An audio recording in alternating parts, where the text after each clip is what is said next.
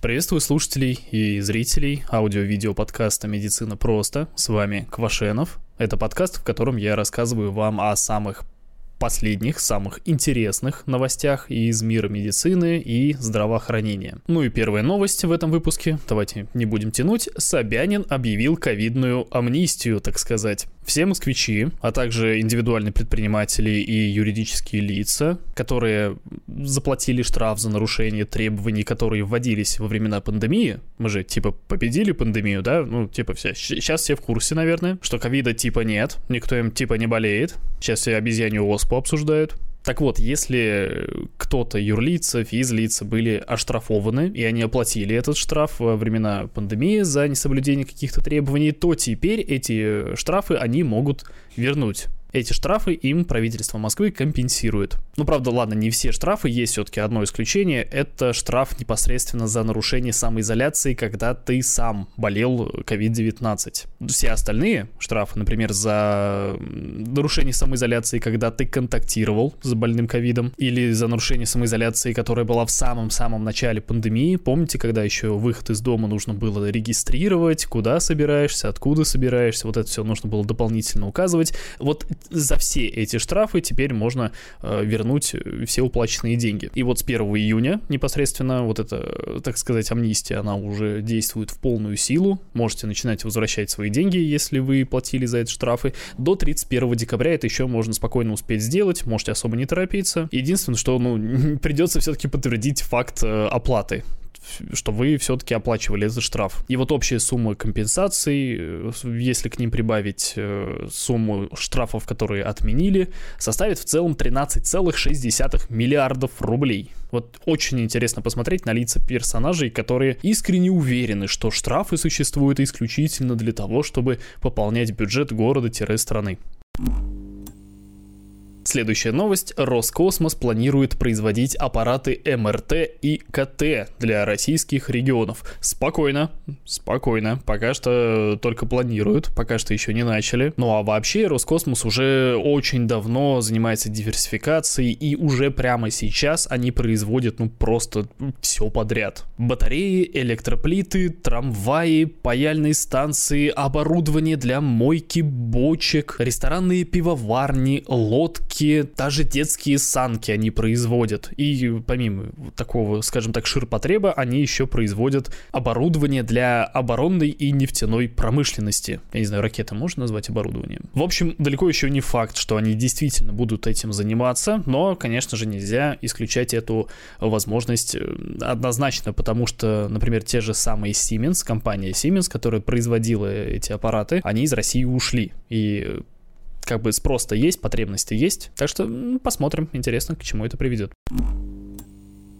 Минздрав посчитал, что нам с вами хватит бухать, и пора предпринимать какие-то меры по снижению употребления алкогольной продукции в стране. Среди прочих подобных мер предлагается, например, а, повысить минимальный возраст покупателей алкогольной продукции, отменить все скидки, все возможные скидки на алкоголь, ужесточить требования к рекламе, алкоголя и целиком и полностью запретить э, продажу алкогольной продукции в заведениях общепита и в простых продуктовых магазинах, то есть только специализированных его, чтобы можно было продавать и покупать. Причем с этим заявлением выступил не кто-нибудь, а заместитель министра здравоохранения Виктор Фисенко. Собственно, вообще, почему пошла такая тема? Почему вообще начали вдруг обсуждать алкоголь и такие вот, ну, довольно серьезные, жесткие меры по снижению потребления его в стране? Дело в том, что в начале пандемии, когда нам всем объявили самоизоляцию де юра и карантин де-факто, в стране заметно вырос уровень потребления алкоголя. А так как к созданию семьи и к рождению детей большинство, абсолютное большинство людей подходит менее ответственно, чем к выбору фильма, который они будут смотреть вечером,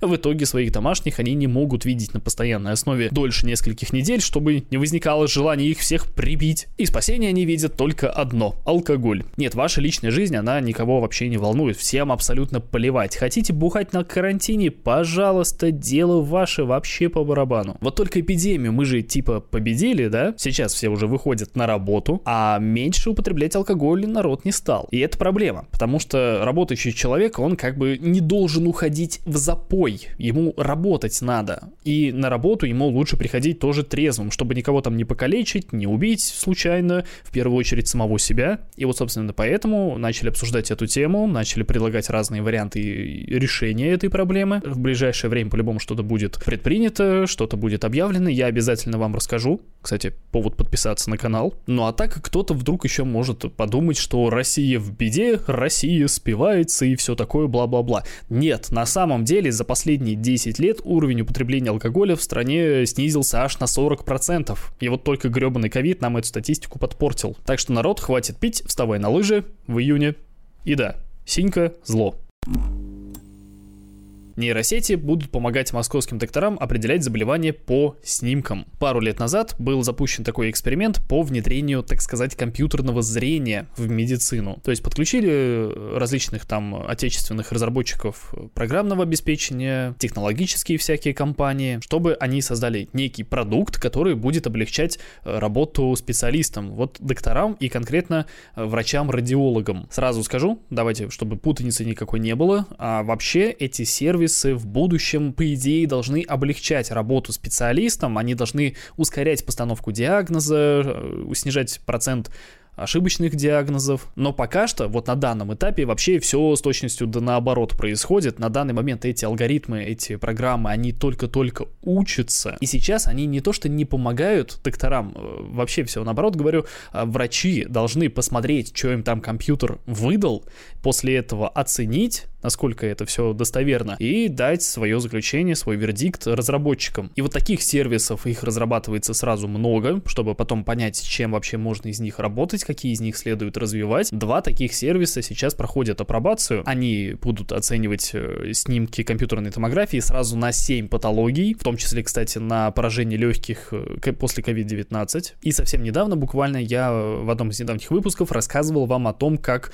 московским докторам искусственный помогает э, вести пациента буквально на всех э, этапах, то есть там и ставить диагноз, и предварительный диагноз, и лечение назначать, и вот по всем, по всем, по всем вообще пунктам он им помогает. Понятное дело, пока что в тестовом режиме. Так вот, подобные новости, они звучат вообще капец как оптимистично, очень так э, обнадеживающие, но пока что трудно сказать вообще, когда подобные штуки будут внедрены полноценно хотя бы в одной Москве, и будут ли они внедрены вообще. Но, повторюсь, конечно же, звучит очень многообещающе, очень круто, очень симпатично. В общем, поживем, увидим.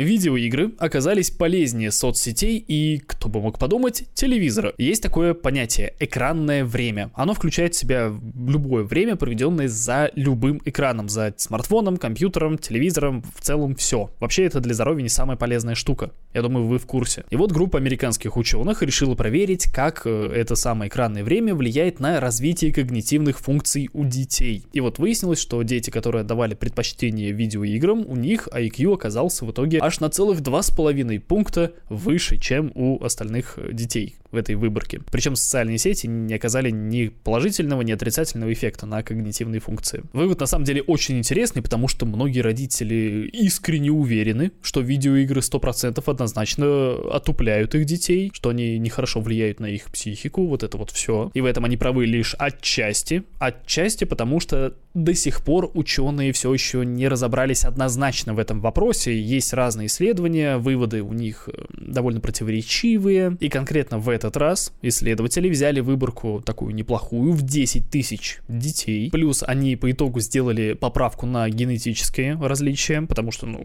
генетика тоже влияет на когнитивные функции, если что. И спустя два года детей обследовали повторно. Выяснилось, что те, которые э, отдавали предпочтение видеоиграм, которые играли в видеоигры больше среднего по выборке, они с этими тестами на когнитивные функции справились лучше. И здесь сразу два прикола в этой новости, в этом исследовании, потому что два с половиной пункта IQ, конечно, это уже что-то, но вообще звучит довольно нелепо. Если бы это было, ну, 10, 15, 20 пунктов IQ, вот это был бы уже разговор, это уже было бы действительно интересно, а так вот эти вот два с половиной пункта, они говорят лишь о том, что, ну, наверное, может быть, нужно дальше этот момент исследовать, исследовать, и если окажется, что если человек отдает предпочтение, ребенок отдает предпочтение каким-то определенным играм, каким-то определенным жанрам видеоигр, то у него IQ повышается со временем, с годами ну, вот как раз на эти 10, 15, 20 пунктов. Для детей с задержкой психического развития это было бы действительно уже интересно и полезно. Но главный прикол здесь в другом. Дело в том, что до сих пор не существует ни одного нормального объективного метода измерять, скажем так, интеллект. Все эти тесты на уровень IQ, они лишь показывают, как человек, насколько хорошо он умеет решать и проходить тесты на IQ. И характер они носят исключительно ориентировочный. Ну и в конце, срочно, важные новости. Москвичка проглотила флешку вместе с супом. Московский комсомолец сообщает, 36-летняя женщина из Москвы вечером кушала суп, попутно пролистывая новостную ленту в телефоне. Телефон у нее был старой модели, поэтому разъем для флеш-карт был у нее потрепанный, был уже без заглушки. В итоге, в определенный момент, женщина почувствовала, что что-то как будто поцарапало ее горло, и она сначала подумала, что это просто лавровый лист. Но дедуктивные способности и надпись посередине середине экрана флеш-карта извлечена, навели ее на мысль, что, возможно, это был не лавровый лист, возможно, это была флешка. И заглянув в разъем, она поняла, что да, флешки там нет. Женщина попыталась вызвать у себя рвоту, у нее это не получилось, и в итоге флешка на следующее утро вышла из ее организма естественным путем. Вот такие новости, которые мы заслуживаем. Московский комсомолец, молодцы, автор пиши еще. И, кстати, вначале я не просто так сказал, что это аудио-видео подкаст медицина просто, потому что он выходит в формате и аудио, и видео. Поэтому, если вы смотрите меня сейчас на YouTube, загляните в описание, там есть ссылки на разные аудиоплатформы. Вы можете слушать теперь меня в формате подкаста, в формате аудио. Ну а если вы меня слушаете где-то на таких платформах, на какой-нибудь, например, Яндекс Музыки, то тоже загляните в описание, там будет ссылка на мой YouTube канал, чтобы вы могли меня не только слушать, но еще смотреть на мою морду лица. Там в описании вообще довольно много полезных всяких ссылок, например, на мой телеграм-канал, канал, где я все вот эти новости уже выложил. Они там выходят заранее, заметно раньше, чем выходит формат подкаста и формат видео. Ну и буду благодарен, если подпишетесь на меня. И еще такой момент. Смотрите, сейчас э, довольно так, ну, чуть-чуть немножко начинают обсуждать какую-то там обезьянью оспу. И в Телеграме меня как раз уже пара человек спрашивали, типа, рассказать про это, объяснить, что это вообще, что там к чему. Если вам все это еще до сих пор интересно, тоже напишите в комментариях. Мне правда, мне, мне нужно знать, стоит ли делать про обезьянью оспу для вас отдельный ролик. Но вот на этом все на этот раз. До скорого. С вами был Квашенов.